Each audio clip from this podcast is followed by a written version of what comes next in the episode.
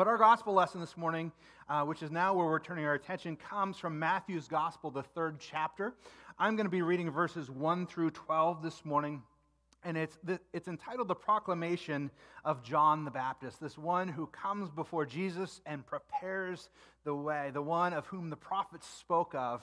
And so I would encourage you either to follow along on the screen above me, uh, close your eyes and listen as I read, or maybe even this morning you have a Bible app that you'd like to use. But Matthew chapter 3, verses 1 through 12. Hear now the word of the Lord. In those days, John the Baptist appeared in the wilderness of Judea, proclaiming, Repent, for the kingdom of heaven has come near. This is the one of whom the prophet Isaiah spoke when he said, The voice of one crying out in the wilderness, Prepare the way of the Lord, make his path straight. Now, John wore clothing of camel's hair with a belt of leather around his waist, and his food was locusts and wild honey. Then the people of Jerusalem and all Judea were going out to him, and all the region along the Jordan and they were baptized by him in the river Jordan, confessing their sins.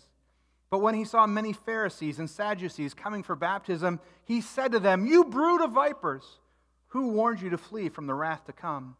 Bear fruit worthy of repentance. Do not presume to say to yourselves, We have Abraham as our ancestor, for I tell you, God is able to raise up from these stones, is able from these stones to raise up children to Abraham. Even now the axe is lying at the root of the tree. Every tree, therefore, that does not bear good fruit is cut down and thrown into the fire. I baptize you with water for repentance, but one who is more powerful than I is coming after me. I am not worthy to untie his sandals. He will baptize you with the Holy Spirit and fire. His winnowing fork is in his hand, and he will clear his threshing floor and will gather his wheat into the granary. But the chaff he will burn with unquenchable fire. The word of God for the people of God. Thanks be to God. Let's pray. Heavenly Father, we bow before you this morning, and Lord, we thank you for this time where we can gather together, where we can sing your praises, where we can turn our attention to your word. But Lord, we realize this is just a small bit of what you desire to do in our lives. We know that you desire us to repent, to turn to you, to enter into that relationship with Jesus Christ, and to begin to live for him each and every day. But Father, today we pray that you would begin that work in us.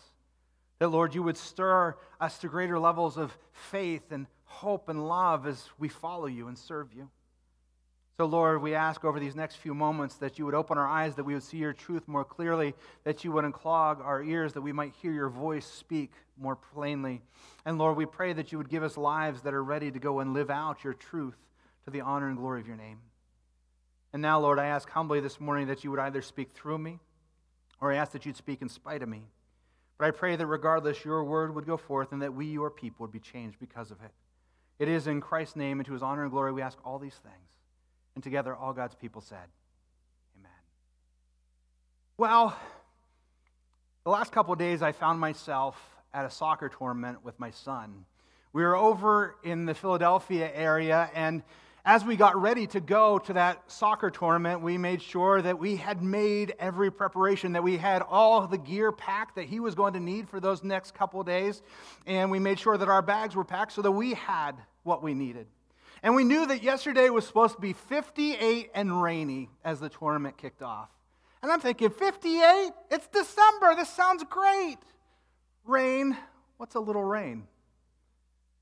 So we found ourselves out at the soccer field at 7 o'clock yesterday morning, and the rain was pouring down. The wind was blowing so strong it took away our umbrella. It was blowing horizontal. And I tell you what, 58 and rain in December doesn't feel like 58. So we came home, uh, we came back to the hotel from that first match. We were utterly drenched. The only thing that wasn't soaked were my shoes because I wore some rain boots. And I'm thinking, all right, this is going to be no problem. Surely the hotel has, you know, some place where we can dry our clothes, or if not, there's a laundromat nearby. So we got to the front desk and I said, well, do you have, you know, a, a, a washer and dryer that the guests can use? No. Okay, where's the closest laundromat? It's two exits down. I'm thinking, oh, this, we prepared for everything. Surely this is going to work out. We're thinking, what can we do? And I'm thinking, I have these plastic tubs in the back of my truck because I wanted to be prepared in case rain came in. And so I took one of those plastic tubs and we took the hair dryer that the hotel provided and we made our own little makeshift dryer there in the room, uh, putting all the wet clothes in, putting the lid back on top, and then putting the dryer in. And then every once in a while, we'd rotate the clothes by hand. It brought new meaning to tumble dry. Preparation, it's important. And this season that we find ourselves in, this season leading up to Christmas, is about preparation. And so I want to ask you this morning are you ready for Christmas? Have all the necessary preparations been made by you and those that you love? I mean, how much shopping do you have done? Or maybe the more apt question this morning is how much shopping do you still have left to do? Is your Christmas tree in place? Are the lights on it? Are the decorations already hung? Have you thought about that holiday meal yet? Where you're going to gather, whom you're going to eat with, what is going to be served, or who might be bringing what to the meal? You see, each of these and so many other questions that we ask over these next few weeks are about preparation, being ready, because if we have someone show up to our house for a meal, we want to make sure that we have something to serve them. If we have people coming over, we want to make sure that the decorations are hung, that our, our house looks festive and ready for Christmas. We want to make sure there are packages under the tree. So these are the kinds of questions that we ask questions about preparedness, questions about readiness. And so I ask you again are you ready for Christmas? And I ask that because this weekend's passage of Scripture is all about preparation as well. In it, there's a scraggly, kind of camel hair wearing, locusts and honey eating. I mean, can you imagine that diet? Honey's all stick. I mean, he probably had like locust legs sticking out of his teeth. But there's this guy, he's out in the desert and, and he's dressed in this camel hair. A leather belt is around his waist. And around town, he's become known as the baptizer. And John has taken this description that the prophet Isaiah gave long ago about one who would prepare the way of the Lord. He's taken that description as his calling. He believes that that is what God has called him to, that he believes that's why God has placed him upon this earth. He is the one to cry out in the wilderness, he is the one to prepare the way of the Lord.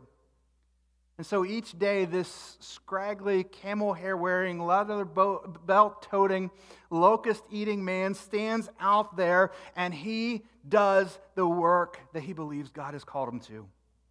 Each and every day, he goes down and he stands by the banks of the Jordan River. And as he stands there beside the river, he calls people to repent, to change their ways, to have their hearts and lives transformed.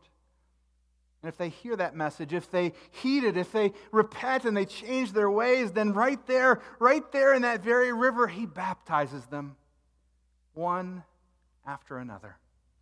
And all of this, Matthew is clear, John is doing to prepare the way for the one who will come after him, one who is far greater than he, one who John knows he is unworthy to even untie the sandals of.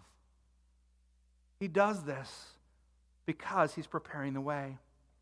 He's preparing the way by preparing people so that they're ready to receive that fuller life that Jesus has come to give. He's doing this very work so that people will repent and they'll be ready to embrace that new and different life that He wants to give them. Everything He's doing is about preparation. Now, we too find ourselves in this season of Advent. It's a season of waiting, a season of longing, a season of expectation, a season of preparation. And during these weeks of Advent, we join with John in eager anticipation of the celebration of the dawn of the birth of salvation of God Himself, the very Son of God. We prepare for that celebration.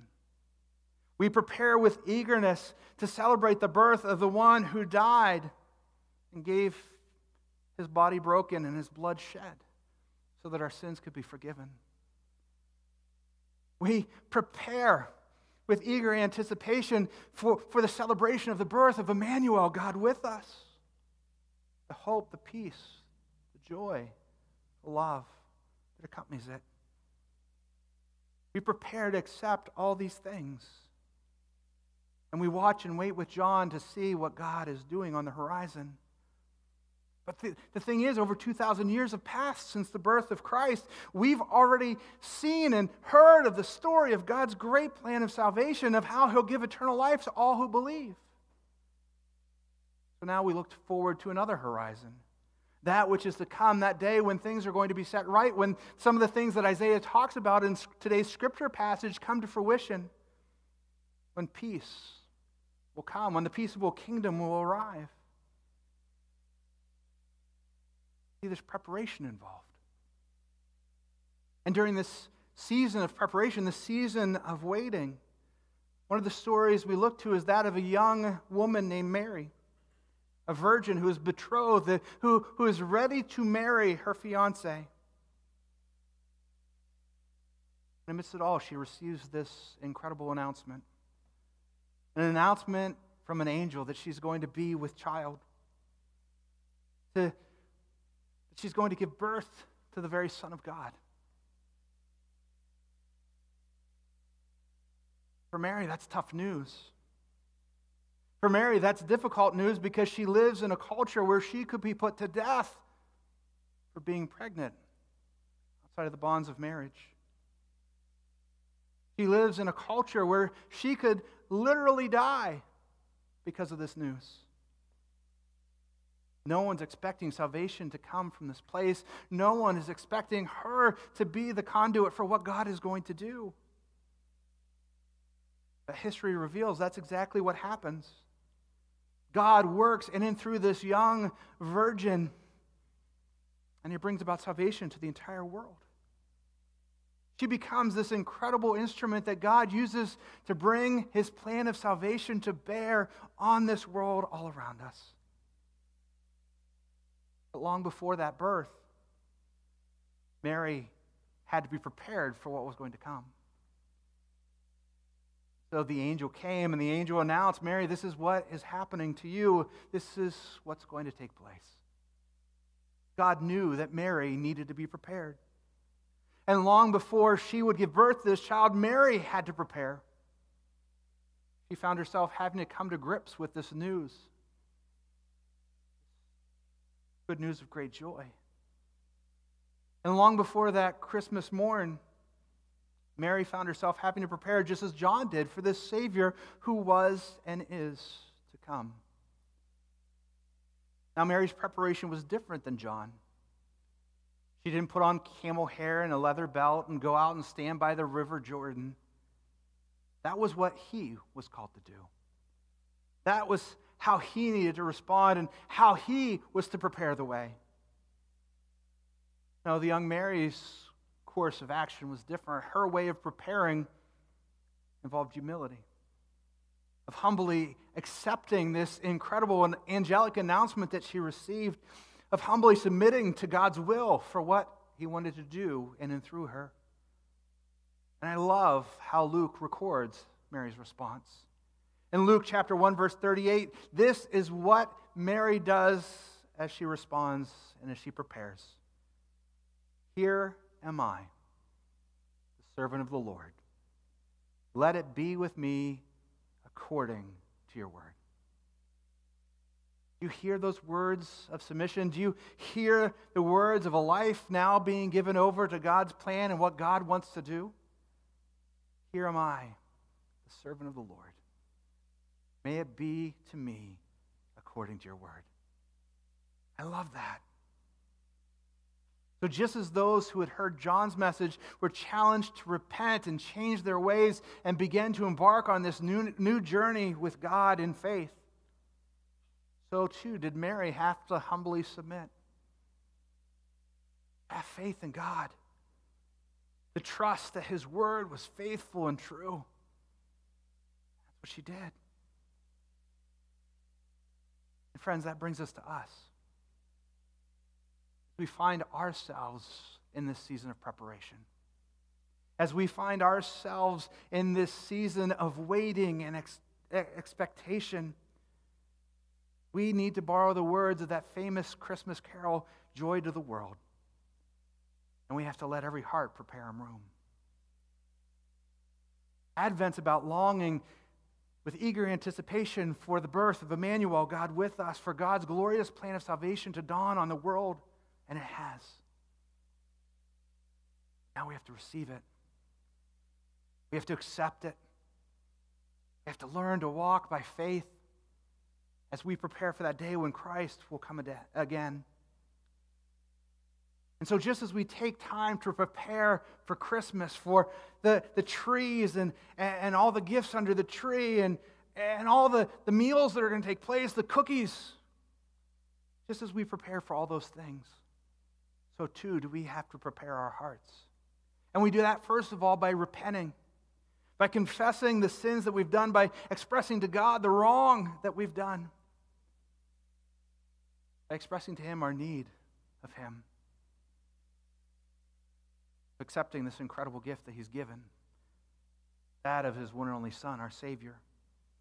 And we do that by confessing with our mouths that He is Lord, by, by committing with the help of the Holy Spirit, the guidance of God's Word, the accountability of Christian community to begin that new and different life that He has for us.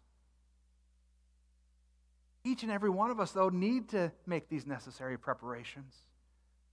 Each and every one of us need to make room in our hearts for Him. No one can do that for us. No one can force us to do it. And I want to tell you this the good news is Christmas is coming. The good news is that God's plan of salvation has come to earth. We have Emmanuel, we have God with us. He's given everything to be in relationship with us to know us and be known by us. What an incredible gift, amen? But we have to receive it. And once we receive that gift, we have to go and live new lives in, the rea- in light of the reality of that gift. We have to go and live lives knowing that He is going to come again, and we want to be found ready. We want to be found waiting. We want to be found prepared. So I ask you again this morning are you ready? Have you made the necessary preparations? Only this time, I'm not talking about Christmas trees. I'm not talking about getting ready for the holiday meal. I'm not talking about making sure all the lights and decorations are up. No, I'm asking that question about what's most important. Have you made room in your heart for the Savior and the Lord? Have you taken those necessary steps to begin that relationship with Him? God's already made all the necessary preparations. He gave His one and only Son.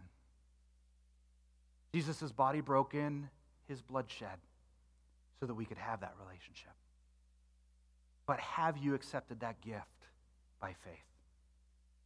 If you haven't, today can be that day. If you haven't, this Advent season can be about making the most important preparations in all the world to be ready for Christ when he comes again. So I ask you again are you ready? Are you ready? Have you confessed Jesus to be Lord? And are you beginning to live under that Lordship right here, right now? Let every heart prepare him room. Let every heart prepare him room. Amen.